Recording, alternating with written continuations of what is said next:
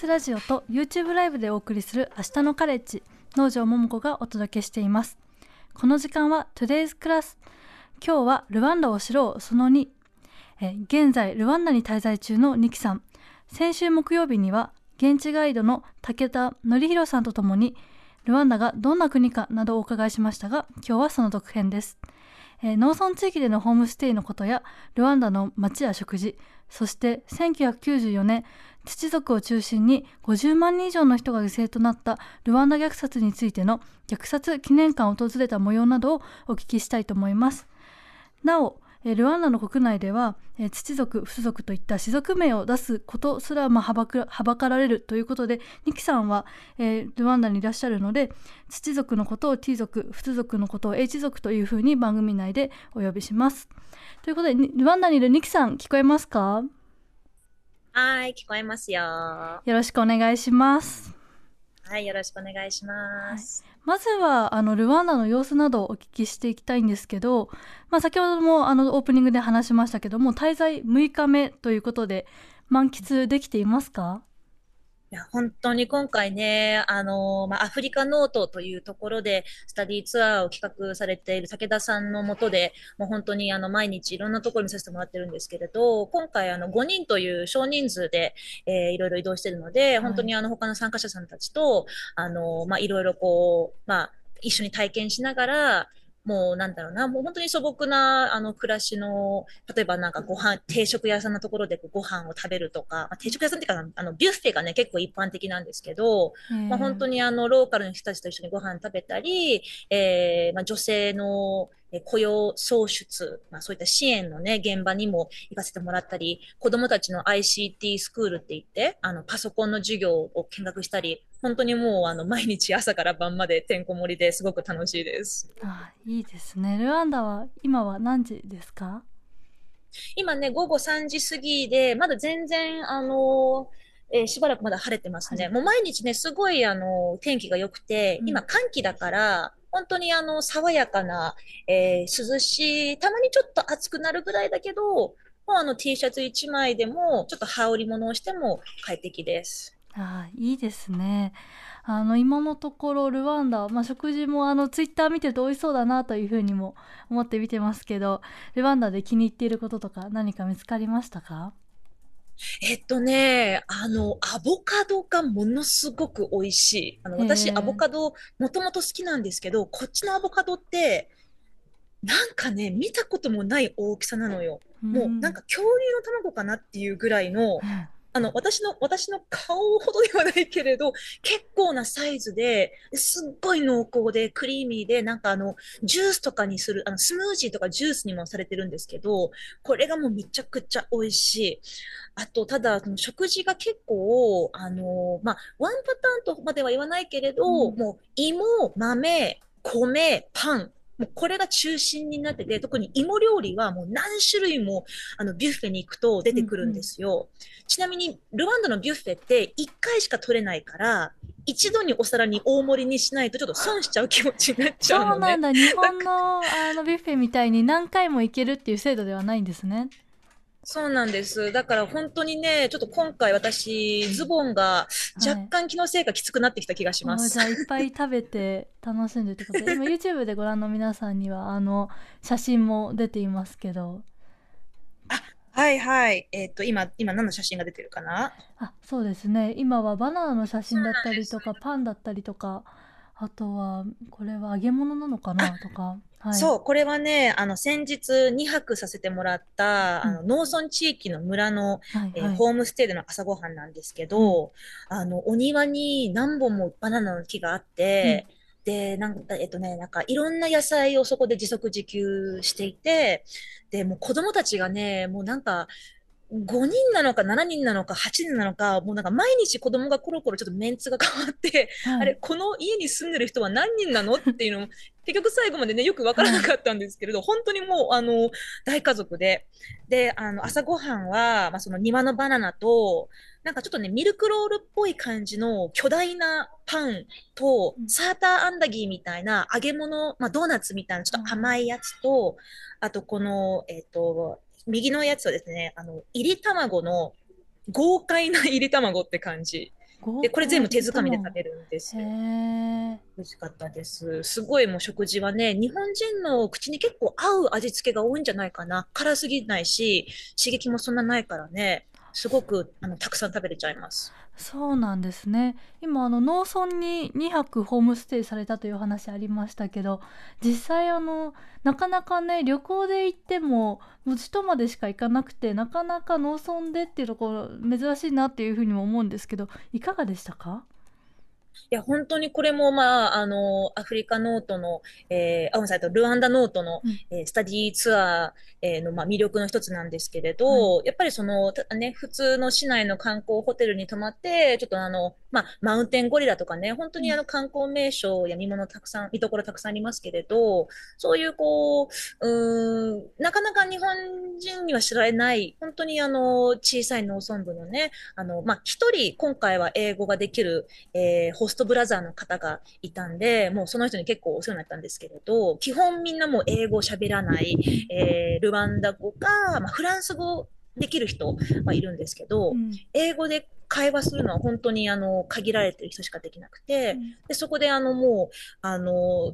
その人たちが食べてる食事、えー使っているトイレ、あそうト、トイレの話していいですか、い。いきなりですけれど。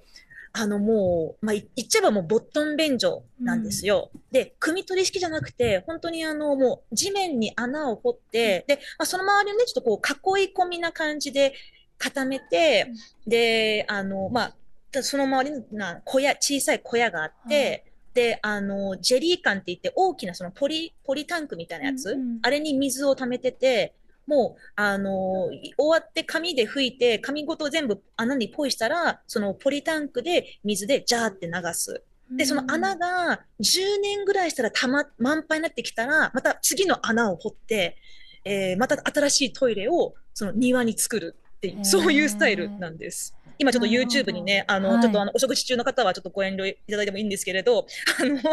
まさにその、おトイレの写真を、はい、パシャリと撮ってきたので、これはなかなか、えー味わえない体験でした。はい。えーそうなんですね。ちなみにルワンダはトイレはジェンダー分かれてるんですか？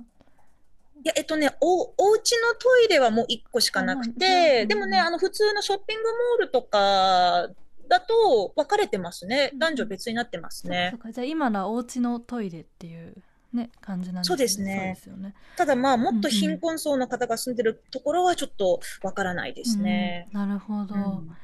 でも食事もじゃあ農村でね朝ごはん美味しそうでしたけど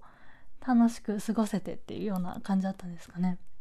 いや、本当にね、あの、ただやっぱり今回なんだろうな、あの、まあ、この後でね、いろいろ詳しく、あの、お話ししたいんですけれど、やっぱりこの国に、えーまあ、この国で29年前に起きた、その虐殺の歴史を、まあ、すごく今回詳しくいろいろ学ばせてもらったんですけれど、本当に29年前って、あの、まあ、私が、まあ、その小学校だった頃、で、まあ自分と同い年の人とか、自分よりもちょっと年上の人とかを見かけてると、あ、この人はもしかしたら虐殺を目の当たりにしたことがある人なのかなとか、うん。結構そういうことをね、いちいち考えてしまう自分がいて、でもなんていうか、あの、そういったことを、まあ、そういった過去から、うーん、乗り越えて次に行こうってし、する、そんな姿勢もいろんなところで見られるので、本当に今回は、まだね、ちょっと正直理解が追いついてないところもある、はいすごく不思議な魅力がある国ですねう。ん、ぜひこの後その話もお伺いしたいんですけどあのもう私はもう普段ジェンダーの活動をしてるっていうこともあって、まあ、先週ねうん木曜日のラジオでもあの女性が男性と平等に働いているっていうホテルの様子などもご紹介いただいてましたけどなんかルワンダっていうとあのジェンダーギャップランキング指数ランキングの指数がすごく高くてあの12位ですよね。なんか結構こうジェンダー平等っていう意味で言うとあの進んでいる国っていうイメージが勝手にねあったんですけどそこら辺については何か新たな発見とかありましたか？そうですね。まあ、あの、もっと詳しい話をその後、えーまあ、聞いたり調べたりしてみたら、やっぱりその国会議員の数が、まあ、女性6割っていうところで、もともとあの、クオータ制が、もうあの憲法で定められてるんですって。うんまあ、これもあの虐殺の後でできた憲法らしいんですけれど、えー、30%は女性の、えー議員の議席議席であるべきっていう、えーまあ、決まりがあって、で、あと、ついでに言えば、その若者議員、えー、まあこれは多分20代とかね、30代だと思うんですけれど、若者、若者議員の議席も、えー、2席これも、えー、確証されてて、あと比較的最近できたのが、障害者、まあ、身体障害がある議員のための、えー、議席枠っていうのもあるんですけれど、まあ、そういった感じで、そのジェンダー、まあ、その女性だけではなく、いろいろなところでこう、まあ、マイノリティのえーまあ、合理的配慮って言うんですかね、うんうん、そういったところが伺える、まあ、政治の話、まあ、あと大臣、ICT 省の大臣が若い女性だったり、うん、えー、っていうところもねあるそうです。そうなんですね。だからやっぱりその憲法でまずクオーター制定めている。なんか若者枠があるっていうのも知らなかったんですけど面白いなっていうふうに思いました。また帰ってきたらいろいろ教えてください。でまあ今日はここからが、まあ、あのメインといいますか。やはりあの、まあ、ルワンダという国の、まあ、暗い歴史となると思うんですが94年に起きた虐殺についてお聞きしたいと思いますあの衝撃的な内容も含まれると思いますので聞いている方々もあのここ、まあ、自分の心と相談してあの聞いていただければなと思います。えー、まず、えー、1994年の4月から100日間に、えー、仏系仏族系の政府と仏族過激派によって少なくとも50万人以上の土族や、えー、仏族穏健派などの方々が殺されました。でこの悲劇を、えー、鮮明に記録しているのが、えー、キガリ虐殺記念館となっていてニキさんはここに行かれたというふうにお伺いしたんですけどこの記念館っていうのはどういう意図があるどういうあの記念館なんでしょうか？はい。まあ、この建物はですね、もともと政府が保有していた土地に作られていて、あの、2004年に建てられたそうです。で、あの、まあ、えー、ナチスドイツ時代の、まあ、ホロコーストありましたよね、ユダヤ人虐殺。はい、あれを、まあ、その記念している、えー、イギリスにホロコースト館っていうのがありまして、そこからいろいろ、あの、まあ、アイディアというか、うん、えー、影響を受けて建てられたそうです。つまり、その過去にどんなことがあったか、ちゃんと、えー、わかりやすくはっきりと、たくさんの人に知ってもらうために、うん、えー、確実な、その正しい歴史の事実を残そうという意図で作られた場所なんですね。うん、で、まあ、ここには、あの、ルワンダの政府だけではなく、国際的に、え活躍しているその平和団体というところも結構、え積極的に、え協力して立ち上げられたそうです。なるほど、うん、そうなんですね。あの具体的にはまあどれくらいのこう大きさでどういう展示があるんでしょうか？あのね、今回はちょっと時間の関係で、隅から隅まで回らなかったんですけれど、はい、まあ、そのメインの建物、まあ、この中にいろんな資料やパネルがありまして、で、外の方の、まあ、大きな綺麗な庭があるんですけれど、ここに、えー、およそ25万人の方の遺骨が埋められているそうです。まあ、その、お墓というよりかは、その大きな、もう本当になんでしょうね、えっ、ー、と、石の、広く、広く平ら、平らで広い石の石碑？っていう感じかな？うん、もうあの、えー、縦横10メートルぐらいだったかもしれませんけど、それがもうダダーッと、えー、一列に続いているような。で、その脇にたくさんの、えー、犠牲者の方々の名前。まあ、これも本当にね、あの、さっき農場さん、あの、80万人ほどって言ったと思いますけれど、はい、結局その、正確な犠牲者の数がわからないっていうのが、このルワンダ虐殺の恐ろしさなんですよね。まあ、あの50万人から100万人と、えー、いろいろ見解はあるんですけれど、はい。まあ、そこでこう毎年あの必ず、えーまあ、4月になるとこの記念館で、えー、追悼式が行われてであの大きなそのクイブカっていう言葉があのなんていうのかな、石像として置かれてるんですけど、このクイブカっていうのは、まあ、忘れない、リメンバーっていう意味なんですよね。はい、で、そのリメンバーの隣に29っていう大きな、これまたその、えー、追悼碑があって、これが毎年になると、まあ、来年だったら29から30でこう毎年その数字が新しく作り変われて、ドーンとあの庭先に置かれているようなところです。で、まあその中に入りますと、えー、まあもともとこの国はどんなえー、ど、どんな発祥、どんな始まりだったのか、どんな人とか住んでて、えー、どんな植民地支配の歴史などを辿ってきたのかっていうところを、もう本当になんか18世紀ぐらいからも始めて、うん、えー、徐々にその1994年のルワンダ虐殺まで至る、えー、まあ、歴史が示されています。すごく勉強になりますね。うん、なるほど。うんあのこの記念館には、まあ、あのニキさんが訪れた時ということにはなりますけどなんかどういう人が訪れていたかとかあの結構人はこうにぎわっているものなんでしょうか？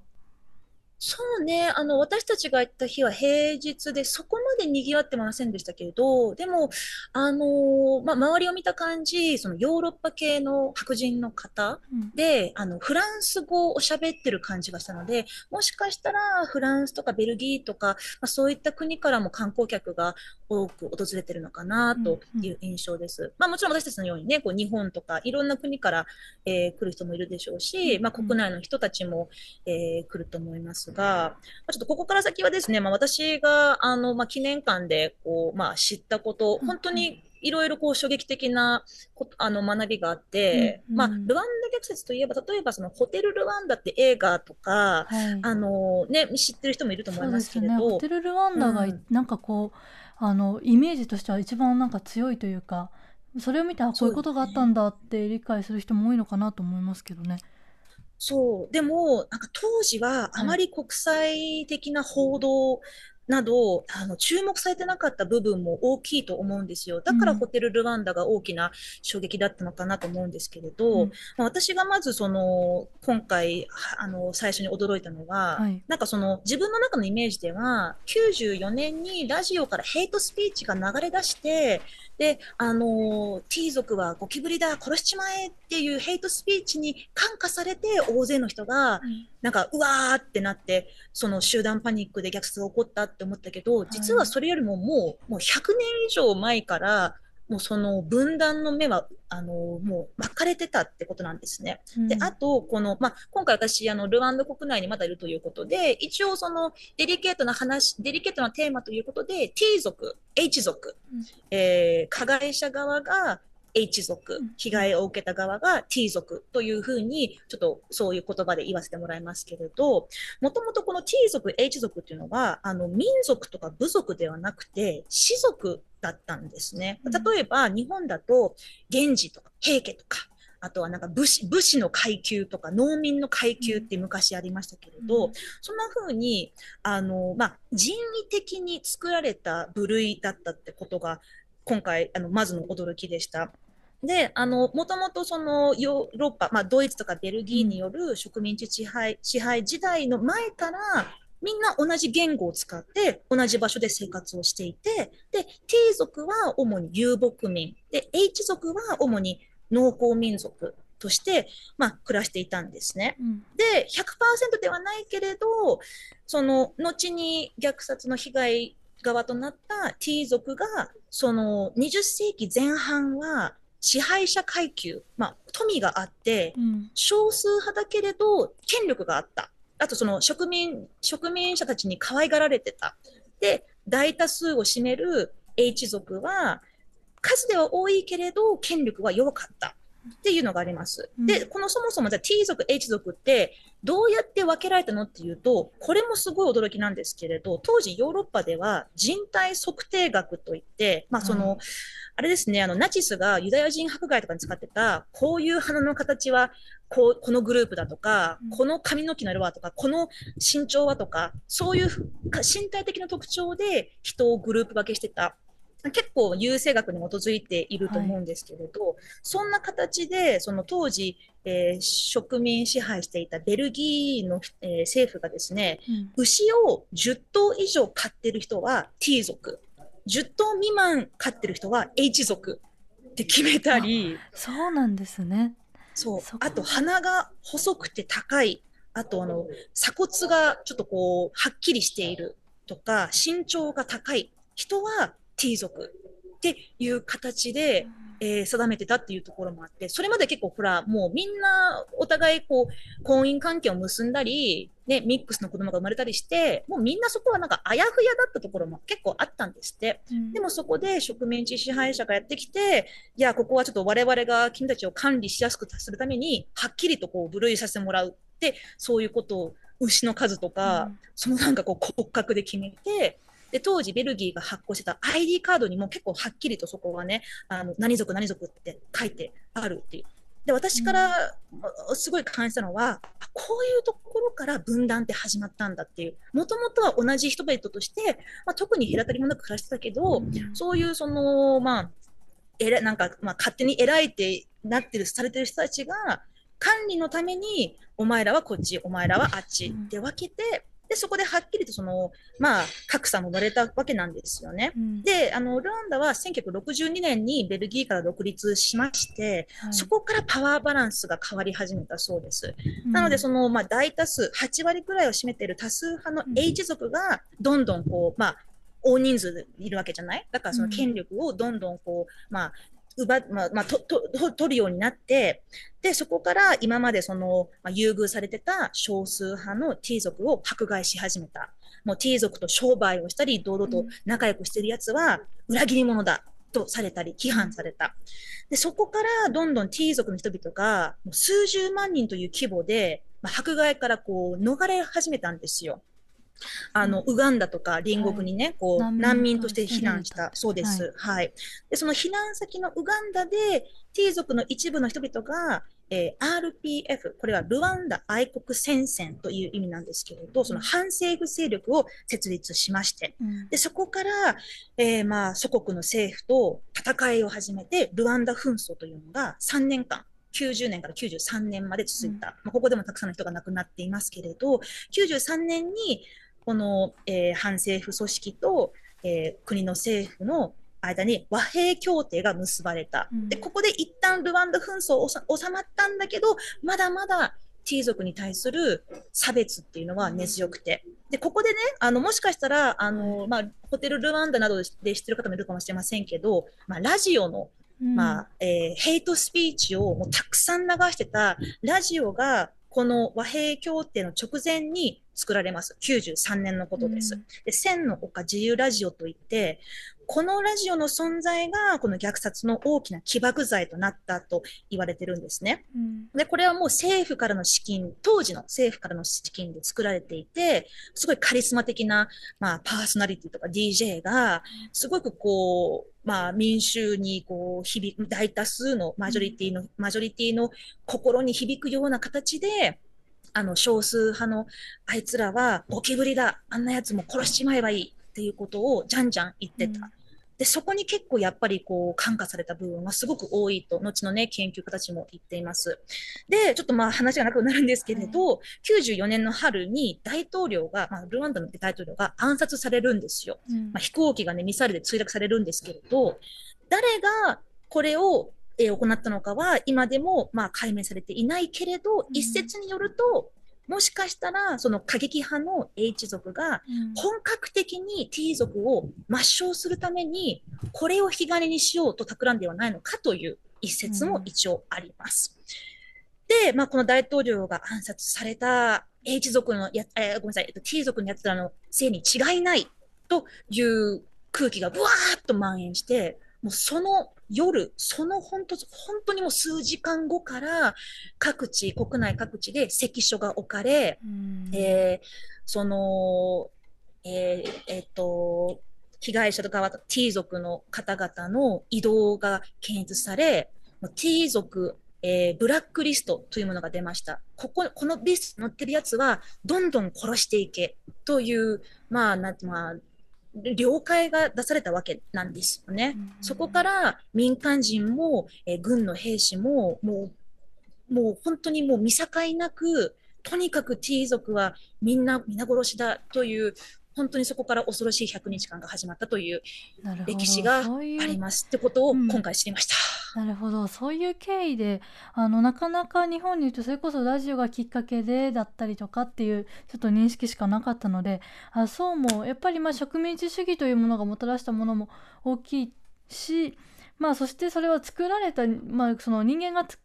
その社会的に作られた士族の分け方であってっていうあのところもあの知らなかったです。ありがとうございます。このね後半でまたあの実際に今回あの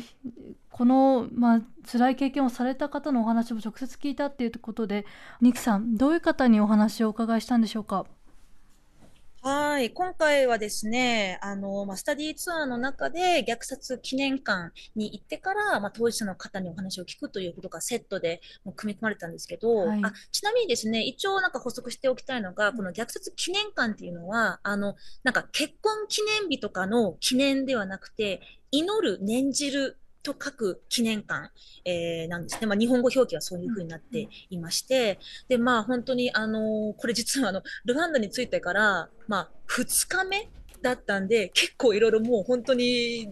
なんか出だしからね、もう、はい、うわーって感情いっぱいになったんですけど、うん、今回私が会わせてもらったのは、えー、まあ、ローズさんという女性の方で、54歳ぐらいの方なんですけれど、まあ、この方のお話がですね、まあ、とても、まあ、壮絶でして、で、まあ、あの、まあ、もう一度言いますけれど、ちょっとね、あの、本当に辛い虐殺の話が具体的に出てしまうかもしれないので、ここは、あの、無理せずにね、一度に聞こうなんて、えー、思わなくていいですよということは、一応リスナーさんにお伝えしたいと思います。はい、で、あの、ローズさんは、えー、まあ、その虐殺の被害者側となった、えー、まあ、T 族の方なんですけれど、この方も子供の頃からもう学校などで差別を受けてたそうです。うん、学校ではその、まあ、ゴキブリと呼ばれたりね、で、あの、先生からも、まあ、差別を他の T 族のクラスメート、まあ、クラスでは本当にもう3、4人しかいなかったけれど、うん、その方たちと一緒に、まあ、あの、言われのない、こう、嫌がらせとか、えー、まあ、えさいやいじいじりとか差別を受けてたそうです。うん、で、親もその村の中で、例えば村の集会に行ったりするとね、なんか、ああ、ゴキブリだとか言われたり、子供も大人も本当にもう日常的に差別を受けてたのが当たり前だった。で、親はローズさんにもう何を言われようが、もう黙ってろ、逆らうなって言ってたそうです。うん、で、まあ、どんどん学校に通う意欲を失ってしまい、もう小学校で学校を辞めてしまったんですね。うん、で、あの、まあ、当時の女性にとっては、まあ、学校に行かないならもう、えー、労働力になるか、まあ、結婚するしかない。ということで、まあ、あの、21歳で結婚して、うん、えー、まあ、子供を2人、えー、産むんですけれど、結婚4年目に虐殺が起きました。で、その、夫の方は、この、えー、H 族の人たちが持ってたその標的リストに名前が載ってたそうです。はい、で、目の前で、えー、旦那さんが殺されました。で、そして2歳と3ヶ月の子供をおぶって、まあ、彼女は助かったんですね。ただ、ここはちょっとか、ローズさんは明確に言いませんでしたけれど、一応そのルワンダ虐殺の中では、たくさんの、えー、女性何、何十万人という女性たちが性加害の、えー、被害者となったことが、えーまあ、知られています。うんえー、ローズさんはその2歳、3歳、2歳と3ヶ月の子供をおぶって、まあ、逃げたわけです。で、森の中を6時間かけて見つからないように実家に向かいました。まあ、当時4月はね、あのルワンダ雨季なので雨がたくさん降っていたそうです。まあ、雨の中、森の中をかけて子供を2人も背負って実家に向かうと、えー、弟さんの奥さんと4人の子供たちが死んでいるのが、えー、もう家の中にもう亡くなっているのが見えました。で、そして、まあ、そこからまた逃れ、えー、まあ、地元のね、まあ、えー、子供の頃から育った地元の教会の牧師さんに助けを求めました。ただ、この牧師さんも加害者側の H 族の人だったんです。で、牧師が何と言ったかというと、私にはもう何もできない。あなたはもう死ななければならない。聖書にもそう書いてあるってその牧師です、キリスト教の牧師でさえも、いや、もう何もできないよ、死んで当然だよ、あなたたちはって言ったそうなんです。でそこでも、まあ、そこでも、ね、何度も絶望があったと思います。でも、それでもローズさんは、今度はあのお父さんの友人だった男性に助けを求めて、この人もまた加害者側の H 族だったんですけれど、はい、その人は、本当だったらあなたのことも殺さなきゃいけないんだけれど、あなたのお父さんは本当に生前よくしてくれたから、あなたは殺さないであげる。うん、そう、そういったそうです。で、そこでローズさんは、その方と、その、あのその人と、その、その奥さんに自分の上の子供、その当時2歳の子供をあの、かくまってくれと。自分ではもう2人も背負えないから、この子だけでもいいから、あの、守ってくれ、生かしてくれとお願いして、預かってもらったそうです。で、3ヶ月の赤ちゃんを背負って、それから4日間森の中で雨水を飲んで、なんとか生き延びたそうなんですけど、でも、えー、まあ、時期に捕まって見つかってしまったんですね。で、そこでローズさんはポケットに1万フランお金持ったんですよ。で、1万フランっていうのは、今で言うとね、約1000円になるんですね。1000円ここにある。お願いだから、どうせ殺すんだったら、中ではなく銃で一発で殺してくれって彼女はお願いしたそうです。うん、もうその時点で命乞いをするとか、なんとか助かろうっていう発想すらもなかった。うん、なぜならもうここまで来る道で、たくさんのたくさんのもう死骸を見てきたからなんですね。もう子供も老人も女性も関係なくもう皆殺し状態だった。もうなんとか苦しまずに殺してくれとお願いしたんだけれど、うん、いや、俺たち銃持ってないから、もうせめてその、まあその1万フランをよこせ。で、なんとか一発で中で仕留めてやると彼らは言いました。で、頭の後ろを狙ったんだけれど、首に当たって、まあ、彼女は死ななかったんですね。ちなみに今でも、あの、ローズさんは首をこう、左右に回すと、首の痛みが残ってるとおっしゃっていました。で、その後で、えー、たくさんの死体が入っている大きな穴に放り込まれ、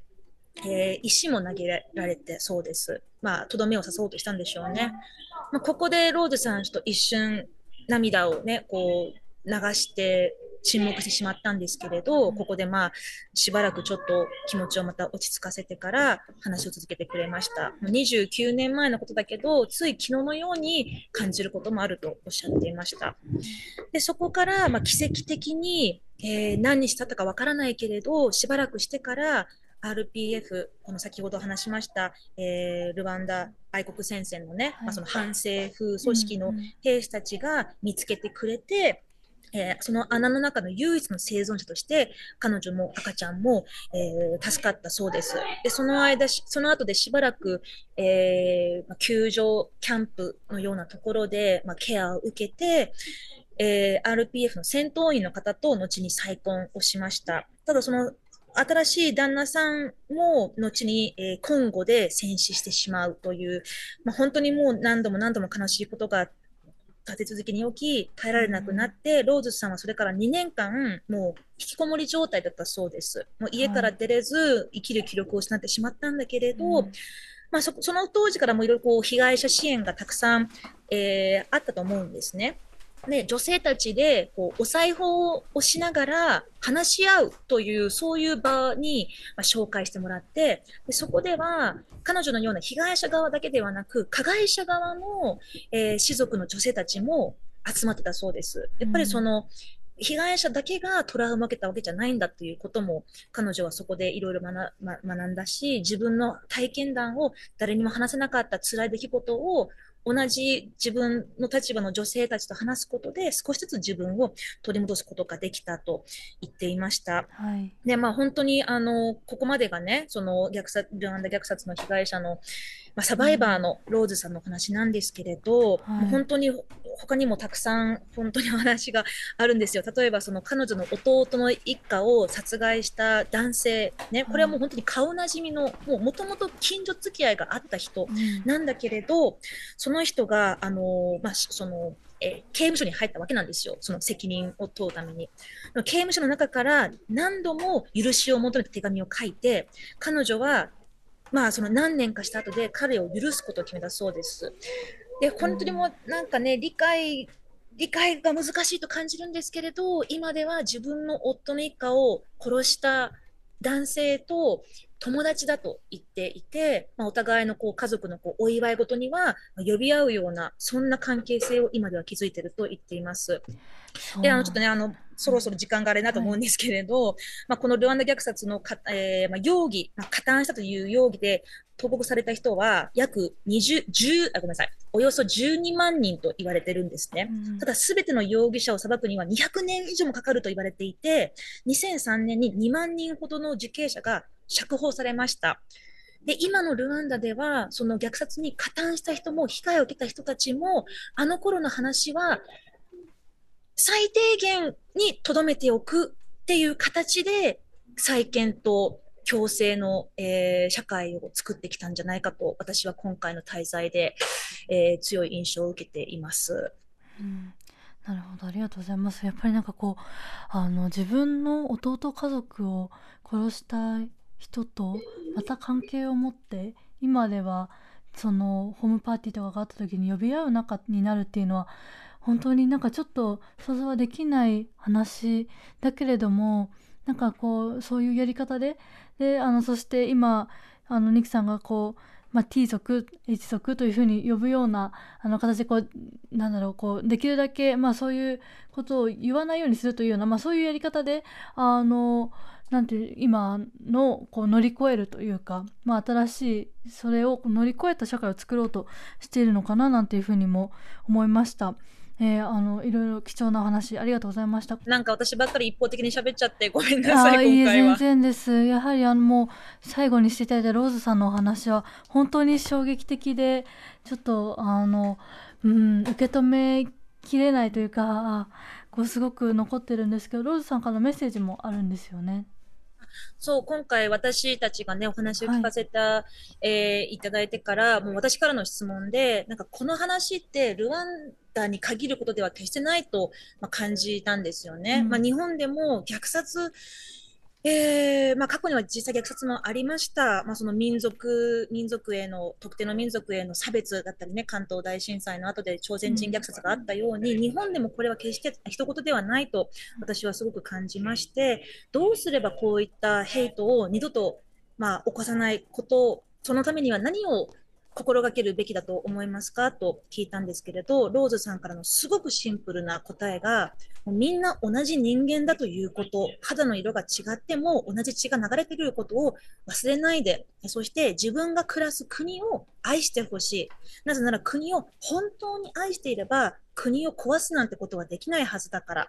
今、 Unity、共存ですね。 Unity の心で優しくあってほしい。で、私の話を聞いてくれたあなた方は、今日からこの話のアンバサダーとして広めてくださいと。そして同じ日本に住む人たち同士で一緒に国を作り続けていってくださいと。そういうメッセージをいただきました。うんいや本当なんかあの今のお話メッセージね聞きながらやっぱりあのまあニキさんがねアンバサダーとして受け取って今回このラジオでも話してくださいましたしぱりなんかその自分のね国を愛してほしい。そしたら自分の国を壊そうとは思わないっていうところでなんかそのやっぱ国を愛するっていうのがそれこそ今8月でよく戦争の話になりますけどそのあなんかこう愛国っていうことがだから他の国々がダメででその武力だったりとかそのであの他の国を支配したりとかそのなんだろうなまあ一つのあの意見に集約させるみたいななんかそういうことではないんだなっていうなんかそういうことをすごく感じましたね。そうですね。で、まあ、あの、ルワンダ虐殺記念館では、ルワンダだけではなく、世界様々な国々で起こった虐殺の歴史もね、あの、またこれも細かく、えー、パネルで説明されています。はい、カンボジアだったり、うん、えー、ユダヤ人虐殺だったり、えー、旧ユーゴスラビア、えだったり、そういったところもね、あの、知って忘れないということを、すごく、え力強く受け取りました。ありがとうございます。いや、本当にだからなんかもっと知りたいなというふうにも思いましたし、あの、帰ってきてからもぜひ多分この短い間じゃ伝えきれなかったこともたくさんあると思いますので、また聞くの楽しみにしてます。お願いします。はい、ぜひ。で、今日はですね、リスナーの皆さんから平和への思いに関するメッセージもいただいているので、ちょっと読んでいきたいなというふうに思います。えー、ラジオネーム、私がおばあさんになってもさんから、えー、平和への思いですが、まずは私たちはちゃんと知ろうだと考えています。シベリア抑留の問題となると日本人がいかにひどい目にあったかそんな極限状態でも立派に生きたなどと話す人がいます。が日本人も他国に対してやったことをしっかり知る必要があると思います。それは自虐でも何でもないと思います。といただきました。うんなんかあの今日のルワンダの話とも通じますよねうん、本当にあの、ちょっと立場が違ったり、たまたま、あの、はん、なんていうのかな、この線のどちら側に生まれたかっていう、本当に自分の意思とは関係ないところで、加害者にも被害者にもなり得るっていうところは、すごくあっけないんだなっていうことは痛感しましたね。そのため、そうならないためにも、自分の頭で考えるっていうところは、まず最低限大事かなと思いますね。流されないっていうことですけど。いや本当にそうですね。もう一人読めるかな、え LINE でつぐみさんからいただきました。え子供の頃は冷戦中で平和教育で戦争の恐ろしさを知り突然爆弾が落ちて今の生活が打ち破られたらどうしようとか想像して覚えていました。初詣では世界が平和になりますようにと固く念じていました。子供にはそれくらいしか思いつかなかった冷戦が終わって祈りの内容も変わって数十年経ちましたがウクライナ侵攻があり再び世界平和を祈るようになりました。今は大人なので自分にできることを探してやっていきたいです。平和じゃないと美味しいものを食べたりくだらないことで笑ったり趣味を楽しんだりできなくなるものといただきました。そうです、ね、いや本当にねくだらないこと大好きな私も 本当にあの同意します。そうやっぱりなんかねあの今回なんていうのかなもうペットボトルで綺麗な飲み水が飲めるとか、うん、うんなんか例えばこうネネイルかわいいのやっちゃったとかさ、はい、本当にそういう、まあね、農場さんもなんかネイルとか好きだと思うけど本当にそういうちっちゃい些細なことって平和だからこそできるんだよねってことをね今回すごく痛感した部分大きいです。いや本当にそうですね。そのニキさんのやっぱり日常日本にいると綺麗な水が飲めるとかあのねトイレもこうどこでももちろん清潔なものがあってまあもちろんそれに慣れてるからっていう話ではあるんだけどなんかこう少し違うところに行くとああいかに地球の中であのこう気候変動のね話もありますけど資源のまあ不均衡というかなんかそういうのもすごく感じたんじゃないかななんていうふうに思いました。いやちょっとまた今後機会があったらね、あの、ルワンダで伺った、あの、JICA とか、あの、開発援助の話とかもね、ぜひできたらいいななんて思ってますね。まさにそことつながる話なんで。あはい、ぜひ、もう一通読みたいと思います。えチャリンコ佐藤さんから LINE でいただきました。え平和、誰もが望む言葉だと思います。すべての人が同じ立場になることは到底無理なことではありますが、幸せだと思えることは人それぞれ。人生を終えるとき、自分が納得した人生だったと思って終えたいですね。なので、自分の人生を他の人の手で終わらせたくないなというふうに思っています。終わらせてほしくないなと思っていますといただいて本当にこの虐殺っていうことはね自分が今そののもちろん自分の意思で死ぬ人はいないけれども他人のね悪意だったりとかでっていうところでなんかうん今日のお話はすごく考えさせる考えさせられるものだったなっていうふうに思います。ね、まあ私があの尊敬する岡本太郎さんのね一言につきますよ。殺すなこの一言ですよ。はい。はい本当に。あのねなんかまた帰ったらいろいろ教えてくださいそしてあの平和についてもたくさんのメッセージありがとうございましたえー、ここまでのニキさんのお話はオンエア後に明日のカレッジのポッドキャストにもアップされます、えー、ニキさんルワンダからありがとうございましたはい、こちらこそありがとうございました。私は、えー、木曜日にパスタスタジオからお送りしますので、えー、無事の帰国を願ってください。はい、はい、お待ちしてます。気をつけて帰ってきてください。はい、どうも。ありがとうございます。